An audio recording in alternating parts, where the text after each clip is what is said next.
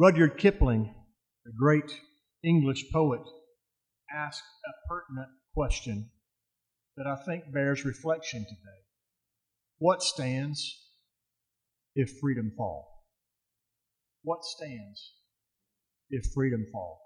Freedom is worth fighting for. Freedom is worth valuing. Freedom is worth treasuring. Now, I'm not here to raise a militia today. There's no shotguns in the back. We're not going to go out with a placard or a protest today. But I am here to remind you that freedom does come with a price. I've been very fortunate in my practice to um, serve over the years many veterans of our military service, men and women. Um, the older guys, primarily men, but as the, they get younger and younger and the conflicts get more recent, men and women that have served our country in many ways. Um, I was privileged to serve a young man uh, that, well, he was an elder when I served him, but as a young man, uh, he was isolated for two weeks from the rest of his company. There were there was one platoon of men, and they crossed a bridge on reconnaissance, and they heard a big boom behind them. They looked around, and the bridge was blown up, and they couldn't get back to their company. And for two weeks, they ate off of Hershey bars and some plants that grew out of the ground that they would just boil and make a little grass soup, if you would. He said for the rest of his life, he never liked chocolate. He couldn't eat Hershey bars. He just got it just it just got to him. Uh, I served with a man who who drove one of those duck boats on D-Day.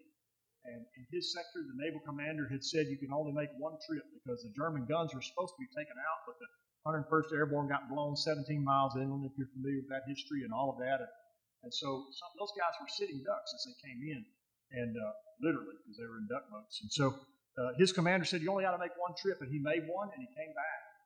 And he volunteered again to go back because he, he wanted to do more than what his duty was. And Scott, he made it the second time. And so he said, I think I'll go back again. And again, and again, and again, and again, until he made 13 trips. He was only required to do one. But this gentleman that I served uh, medically had already served our country and had gone above and beyond the call of duty. And so that man, no doubt, has met the Lord now because he was aged then, and this was 20 years ago. But I bring up his name to remind you, in the name of the person who nearly starved, to remind you that there are people who made great sacrifices so that we could vote, so that we could have freedom of assembly, so that we can call on the name of Jesus freely and not fear right now in our country that someone's going to take our homes from us or our children or our possessions. And so we remind you that those that have sacrificed for freedom are worthy of honor. And I would say spiritually that if we're going to have freedom, it will also involve sacrifices, plural. We know the greatest sacrifice of all that brought freedom to us, really, was from Christ Himself. The great sacrifice of His own life that He laid down for you and for me. The Bible says Jesus' words were, Greater love hath no man than this, that a man lay down his life for his friends. If you've ever wondered if God wants to be your friend, I ask you to look at Calvary and you'll see that he laid down his life for you. And he said, A man lays down his life for his friends. Abraham is the only man of the Old Testament who was called the friend of God. But I've got news for you today. Anybody in the New Testament church can consider themselves the equal of Abraham because we are all the friends of God because he has laid down his life for us in Christ. I'm thankful today for the sacrifice that was made for my freedom. Thank you for the sacrifice. Franklin Delano Roosevelt gave a famous speech, and Norman Rockwell put that in artistic form because Rebecca, he was like you, he was uh, gifted as an artist. And Rockwell made a painting called The Four Freedoms. And four foundational freedoms that Roosevelt mentioned were the freedom of expression, the freedom that we have to stand up and say what we want to say. Now, there are consequences of speech, but no one's going to put you in jail for saying Jesus is Lord, or I like uh, Donald Trump, or I like Nancy Pelosi, or, or I'm a Democrat, I'm a Republican, I, I like Arlington, I don't like Arlington. Nobody's going to put you in jail for your speech. There are consequences, but you do have freedom to express yourself. Secondly, was the freedom of worship. And again, I thank God today that we are free to worship. I'm concerned about the direction that our country is going. I'm concerned over the last few months, some of the things that have happened. And you guys know I have been an advocate for obeying the laws of the land.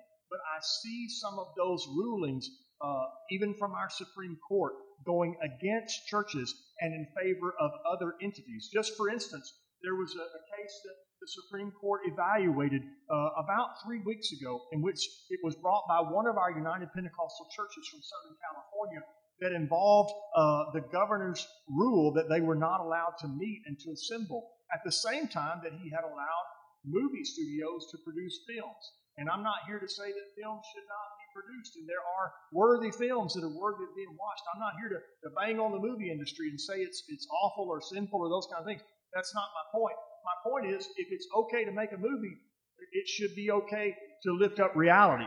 It's, it's, it should be okay. And, and so I have concerns about our freedom of worship. And I, I would ask you, you know, I, am not here to, to, to mention political parties and things like that, but we need to pray for our nation. We are, we are commanded we're commanded in Scripture to pray for those that, that rule over us, even politically. And Paul said, Pray that you can live lives of peace. And we need to pray that we will have a space for evangelism in America, and we need to take advantage of that.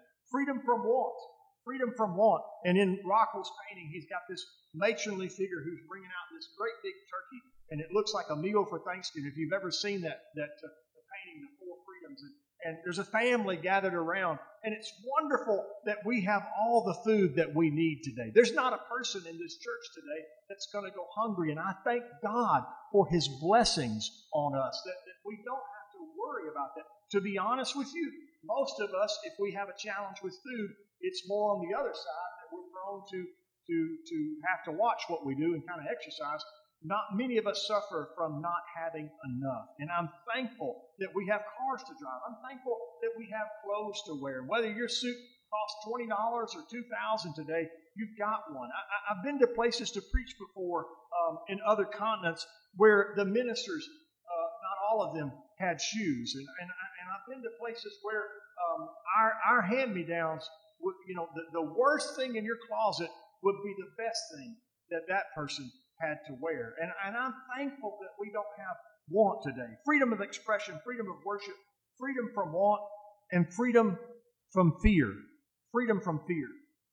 We came in last night about, oh, 8.30, maybe it was 8.45, to our neighborhood, and children were out playing, families were out, and it was already uh, kind of dark, but they were shooting off fireworks to celebrate our nation's uh, celebration of our, our nation's birthday. And and uh, so we, we kind of stayed outside because we wanted to see what the kids would do and if they liked it or not. And uh, Bennett kind of looked at it a little bit as he does with things, and then he kind of he, he didn't have too much interest in it. And Jude kind of looked at it, and before long he started crying. He was holding next to me, and so we we took him inside. Well, it got louder and louder and louder, and those kids got more and more scared until we basically had a toddler takeover of our bedroom uh, rather rather than going to their cribs, they came into our bed, and we actually let them sleep with us last night because they were scared because those loud noises and everything.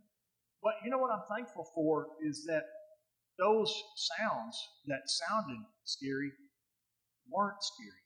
Those weren't real gunshots. They were celebratory fireworks. But there are areas of the world where outside your window, if your kids are hiding like that, They've got a reason to hide. I'm thankful that we live in a land of peace. I'm thankful that we live in a land of prosperity. I'm thankful that we live in a land of worship. And I'm thankful that we live in a land where we are free to express ourselves. Whether it's, you know, we can peacefully proclaim the things that we want to proclaim. If you look at the Bible, the concept of freedom enters the biblical narrative in the Mosaic Law because there were two categories of people in the Mosaic law. There was slaves and there were freedmen or free women. There were slaves and there were free men. And this is the context that Jesus takes up in John 8, 32 to 36. And he said, If the Son makes you free, then you are free indeed. If the Son makes you free, then you're free indeed. And Jesus is telling the Jewish people, you can be free. And they looked at him, Mary, and they did what most people want to do. They, they, they, they wanted to pretend like everything was okay. And they said, We're Abraham's children. We've never been bond to any man. In other words, I don't need the freedom that you're proclaiming, Jesus. You say you want to make me free, but we're already free. But Scott, they were actually lying. The Bible teaches us that for 430 some odd years, they had been bound in Egypt. And they knew that history. But they said, We're Abraham's children. We've never been bond to any man. Well, how did the pyramids get there? You know, what were those lashes on your back? What was Moses doing when he was keeping the, the foreman from driving them into the ground when they were working? They had been slaves for centuries, and yet they wanted to say, We've never been slaves. You know, there are a lot of people in the world that don't like to admit they have a problem. We like being in control, we like the illusion of it. We want to be right, and we want to be like God's. Satan is still peddling the same poison that he peddled to Eve and to Adam in the garden. If you do this and you do this, then you'll be like God's, and you can know truth from evil and good from evil yourselves. We even have the saying now that you see on social media and in conversations my truth. 7.2 billion people, 7.2 billion truths and everybody thinks they've got all the answers. They're just like these people that were in Jesus' conversation. When Jesus said, You can be free, they said, First of all, we're already free and we don't need freedom. And secondly, we've never had any bondage. Jesus is kind here. He doesn't even take up the historical record of their physical slavery that had happened in Egypt. He doesn't even address that but he goes right to the heart of the problem to why he was really saying they need freedom, needed freedom. He said, if you yield yourselves to sin, then you become the slave or the servant of sin. I had a relative one time that had a scorpion, and it was in a terrarium. I don't know what possessed my uncle and my aunt to have a pet scorpion. To me, that seems like a dumb thing to do but people are into all kind of things. And so they had this scorpion, and it was their pet. Okay? Now they got it in a terrarium so they can look at it. You walk up there and you can, hey, little scorpion, and they can, you know, you can look at it. You can, you can feed it. You can say hi to it. You can name it. You can say, "Isn't that cute?" And it was a scorpion, right? Lethal. Well, one day they went to look at the scorpion and to look at their pet, Preston. And I don't know what happened, but you know the moral of the story. You know why I'm bringing this up, don't you? What happened to the scorpion? He was out of the terrarium. And what had been a pet became a concern. Because now what was controlled was no longer controllable. They searched that house high and low. I don't know if they ever found the scorpion. I know there's one way you don't want to find the scorpion, right? I would have been looking through my shoes. I, I probably had to move. I'd have to move or have a marital separation, I'll tell you that. Jana, wouldn't live with that scorpion. I'm going to tell you that. Sin is like that, isn't it? We start out thinking we can contain it. We know it's dangerous, but we think as long as we can contain it, then it can entertain us without killing us. That it can, it can give us something that we desire a feeling of satisfaction, a feeling of acceptance, a feeling of, of belonging, a feeling of a thrill or a feeling of, of being in control, and yet it won't dominate us. But the truth is, the scorpion always gets out of the terrarium. What starts out as your pet never ends up with you in control. Sin has a way of escaping the bounds that you put it in, and it may begin as your slave, but sin will always end as your master. What you give into, you will eventually have to serve. What you begin with a flirtation ends in, in condemnation. What begins as a dalliance ends with change. What begins with, with, with, with inviting things actually ends when you cannot get free. And Jesus was alluding to this. He said, if you begin with sin, you wind up serving sin. They said, no, not us. We've never been slaves. We've never been slaves to anybody.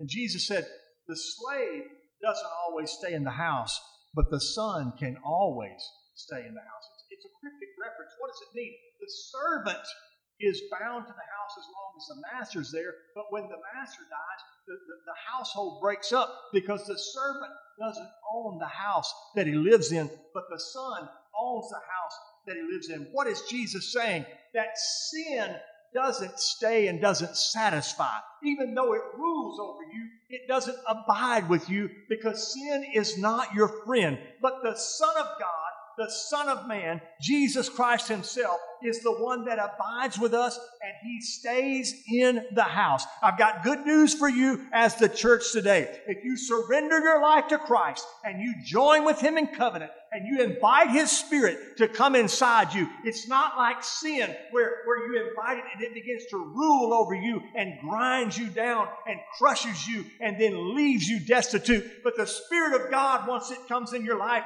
the Son stays with the house. He stays in your temple and He rules over you, yes, but in love and in righteousness and in joy and in peace. And you begin to grow in freedom. You grow in freedom. Jesus makes a distinction because he was not bound by sin, he could stay with the house. Because Jesus was never bound by sin, he didn't have to surrender to death. He laid down his life, but he said, I will take it back up again. And on the third day, he arose and put death and sin in its place. And because of that sacrifice, because of that freedom that he bought for us, Every person under the sound of my voice has the opportunity for freedom today. No matter your citizenship in the world, no matter what your passport says that you got at the post office, in the spirit realm, you can be free. And the Bible says that the Son, twice Jesus said it, it makes you free. Why is that critical? Sheila, I can go down to 201 Poplar, and if I got some keys, I can set a lot of people free. It wouldn't be long before they saw me on the CC camera and I wouldn't be free myself. But I could have quite a time going through there, opening up the locks and setting everybody free. The problem is that as soon as they discovered, Willie, I had let all those people out of their jail cells, somebody would find them and put them right back. Because although they were set free, a judge had not made them free. All they did is change their location. They didn't change their condemnation. They were just as guilty at 199 Poplar as they were sitting in 201 Poplar. All I did was make a jailbreak. But when Jesus came to deal with your sin, and when Jesus came to deal with my sin, He didn't just set us free by unlocking us from the consequences. He made us free from the inside out because Colossians 2 and 15 in my Bible says that He took the handwriting of laws which was against us and nailed them to His cross and took them out of the way. I am as guilty today as I ever was in some people's eyes, but I am as guiltless as I have ever been in God's eyes because He sees me through the blood of Christ. And I've not been set free from my sin. I have been made free from my sin. That means I'm really not guilty. It means in God's books, Jim, I am justified instantaneously by His blood. The mercy of Jesus Christ has made me free. Galatians 3.28, the Mosaic legal distinction between those who were physically slaves and those who were, who were physically free is ultimately dissolved in Christ. Because in the end, hear me now, in the end, the ultimate reality is spiritual reality. You can be a multi billionaire and be a pauper if your spiritual state is not right. And whether you are rich or poor, educated or uneducated, whether you have great advantages or no advantages in life, the only thing that really matters in the end is whether Christ has made you free. You can have 10 helicopters, or you cannot have a dollar gas can to pour in somebody else's lawnmower. But if you're free in Christ, that is what truly matters in this life. Retirement funds, 401ks, or a stack of bills this high. What matters, what matters is being free in Christ. Paul makes it plain in Galatians 4:31, we are not children of the bondwoman, but we are children of the free. We can proclaim freedom to others because we have been made free ourselves. The wonderful thing about being a Christian is you don't have to just soak up all the freedom yourself, but you have the opportunity to share your freedom with others, and your freedom is actually contagious. Contagious. One of the scourges of American history is that throughout a large portion of the early part of our country, there was chattel slavery involved in, in where people were bought and sold just like they were animals or property. It's, it's a shame and a stain on the early part of our country. And one of, the, one of the things I like to read about is those like Frederick Douglass who began their lives in slavery, but then they ended their lives in freedom because of their hard work, because of their sacrifice. Some ran away and, and, and, and, got their freedom in that way. Others fought for their freedom in the Civil War. And I, I enjoy those stories of people who were lifted out of slavery to freedom. But can you imagine with me the tragedy of being made free yourself, but those that you loved and those that you knew would have to remain in slavery? That must have been awful during that time to have your own freedom, but you couldn't go back and get your kinfolks and make them free as well. But I'm thankful today that in the spirit realm, in Christ, when we have been made free, we have the privilege that anyone that we come in contact with can be just as free as we are. This is not an exclusive club that we're trying to keep small because there's a limited number of benefits that we want to share among ourselves like a bunch of shareholders. But we want to give the gospel away to as many people as we can because we want more and more people to experience the freedom that we have. Amen? How should we live? And I'm closing. How should we live in the reality of freedom? because freedom costs. But there should be a response to freedom. If Christ gave all for us, how should we live in the freedom that He's given?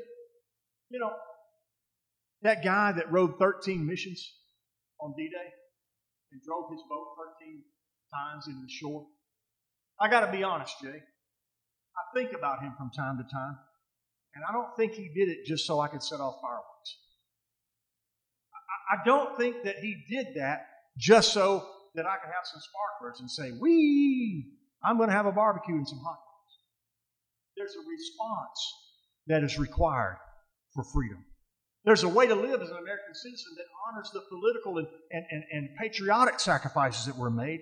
But spiritually, there's a response to freedom as well. I don't think Jesus gave his life in order that I could just congratulate myself for being a Christian and pretend that I'm holier than everybody else. But I think there's a response that He wants us to live. First of all, do not accept the bonds of slavery again. Paul told the Galatian church in chapter 5, verse 1 Stand fast in the liberty wherewith Christ has made you free, and do not be entangled again with the yoke of bondage. What that means is Christ alone and Christ is enough. It means that we don't have to have a, a, a, stack of rules this high in order to feel like we have been made justified before God. But when we throw ourselves on His mercy, we say, Lord, I need you right now. We don't have to, to fast a hundred days in order for God to accept us. We can be accepted in Jesus Christ through His sacrifice. Stand fast in liberty. Number two, don't abuse your freedom to be malicious. 1 Peter chapter 2, verse 16, he says, Don't allow your freedom to become a cloak of malice. I'm free. Christ has made me free. And so I can gossip about anybody I want to gossip about. I can be involved in any sin I want to be involved with. I can, I can curse and swear and run people down. I can ruin people's reputation. No, absolutely not. Peter said that's not the proper use of freedom. The proper use of freedom is to love people and to lift them up and share the gospel with them. Number three, don't enslave others. Number one, don't accept the bonds of slavery yourself. Number two, don't abuse your freedom to be malicious. Number three, don't enslave others. Jesus told the story of a servant who owed a great debt, a great debt, and it was forgiven. And then there was someone who owed him a very small debt, and he said, I want him put in prison. How foolish. And our righteous indignation rises up, and we say, Boy, you, should, you know, he, that servant ought to be punished. He was forgiven millions of dollars, and then for 20 bucks, he wants to throw this guy in jail. You know, we do the same thing. Christ forgives us all our sins. And then somebody looks at us weird and we're mad at him for three Sundays. That doesn't make any sense. We don't have that spirit in this church, and I pray to God, well, I would say I pray to God it never gets in it, but then there are just some people who have to deal with it. So I pray to God if it ever gets in it, we'll get rid of it in one Sunday. Okay? we want everybody to be delivered, right? I don't, you know, listen, I don't have, I'm not good enough to hold a grudge against you. Because the Bible says that the way I measure mercy to you is the way it'll be measured out to me. And I just don't have the privilege of measuring with thimblefuls of mercy when I need a Hoover Dam full of it for my own life. I've got to give you mercy. Even if I don't like you, and even if I don't want to, I've got to be merciful because that's where my freedom lies. I can't make you a slave if I expect God to make me free.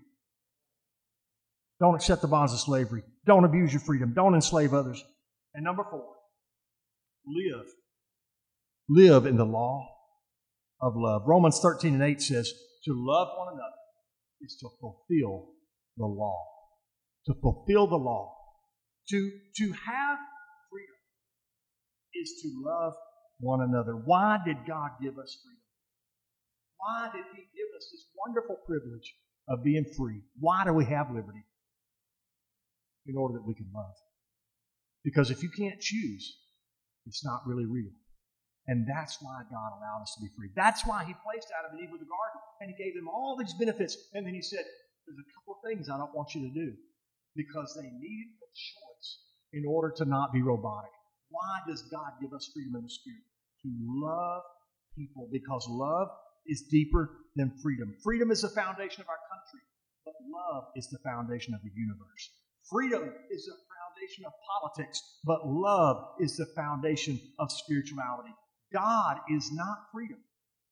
He gives freedom, but God is love. He does not define himself as lawlessness. He defines himself as love. And when we are truly free in Christ, then Rebecca, you don't have to fear my freedom. And that's the difference in the kingdom of Christ versus the citizenship of any other country.